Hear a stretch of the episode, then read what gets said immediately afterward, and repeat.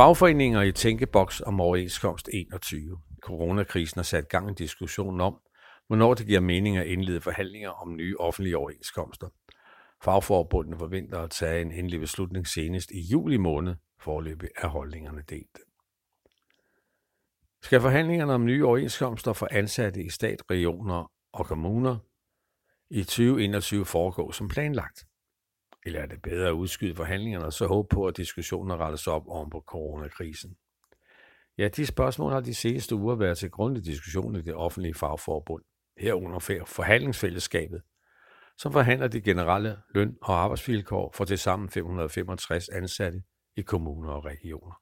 Mona Strip er formand for de 51 medlemsorganisationer i fællesskabet, og det er ikke nemt at tage en beslutning om, og så være 100% sikker på, at det er den helt rigtige, indrømmer hun over for arbejderen. Det her er på alle måder en helt ny situation. Regeringen har med sin økonomiske redegørelse og udvikling af økonomien og på det private arbejdsmarked siger, at det ser temmelig dystert ud. Ingen ved med sikkerhed, hvor dyb krisen bliver og hvor længe den trækker ud.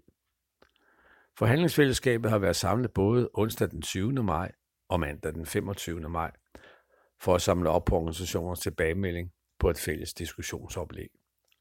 Oplægget udarbejdet af overenskomstfællesskabets forhandlingsudvalg viser forskellige overenskomstscenarier op, herunder en mulig udskydelse af forhandlingerne. I oplægget, som arbejderne er besiddelse af, står der, at coronaepidemien har vendt op og ned på forberedelserne af overenskomst 21 og helt ændret baggrundstæppe. Både dansk og international økonomi er i krise fastslår forhandlingsudvalget, der vurderer, at det med så stor økonomisk usikkerhed kan blive vanskeligt at gennemføre et traditionelt forhandlingsforløb ved overenskomst 21, der har brug for at overveje nye veje. Nogle af medlemsorganisationer har meldt ud, at de ønsker at gennemføre overenskomstforhandlingerne. Coronakrise eller ej. Det gælder ifølge arbejdernes oplysninger Dansk Sygeplejeråd og Pædagogernes Forbund BOPL. Citat. Vores udgangspunkt er, at vi bør forhandle, som vi plejer, det gør vi velvidende, at det bliver en rigtig svær overenskomst. Så må vi tage de svære slag og de forholdsregler, vi kan, i forhold til den økonomi, der er til rådighed, når vi forhandler, udtaler formand for BUPL Elisa Rempler til børn og unge. Hun mener ikke, at pædagogerne kan leve med en forlængelse af den nuværende overenskomst, hvor de kan se frem til en periode uden lønstigning, og måske endda risikere en lønnedgang. Elisa Rempler er helt med på, at kampen for højere løn til medlemmer selvfølgelig bliver sværere, hvis der ikke er ret mange penge at forhandle om. På et hovedbestyrelsesmøde i går i FOA, hvor Mona Strip også er formand, tilkendegav et stort flertal, at de støtter den model, der går ud på at udskyde forhandlingerne til et senere start i 2021. Citat, som bekendt følger udviklingen på det offentlige arbejdsmarked, det private på godt og ondt. Og det er i denne her usikre situation, at det også er meget usikkert, hvad der vil være det offentlige område, hvad der vil være til det offentlige område at forhandle om. Vi ved ikke, om de private lønninger kommer til at stå stille, eller om de går tilbage, eller det måske kommer en anelse fremdrift. Men det vil med stor sikkerhed smitte af på os i den offentlige sektor, siger Mona Strip.